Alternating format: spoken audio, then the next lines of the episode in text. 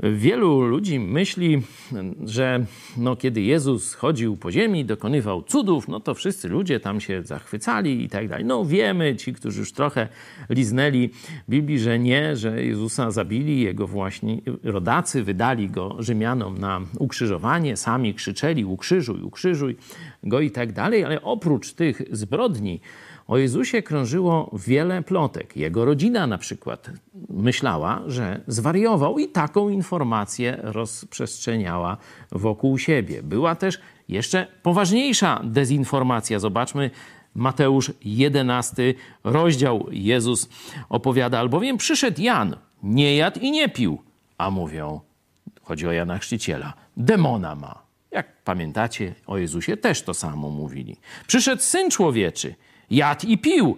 A mówią, oto żarłok i pijak, przyjaciel celników i grzeszników.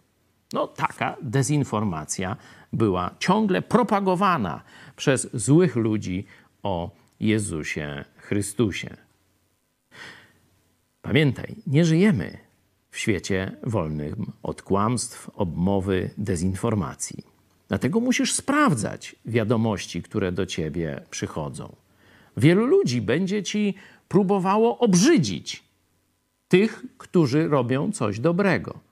Obrzydzali samego Jezusa, rozprzestrzeniając o nim fałszywe pomówienia i plotki. Po pierwsze, nie bądź jednym z nich. Po drugie, sprawdzaj informacje.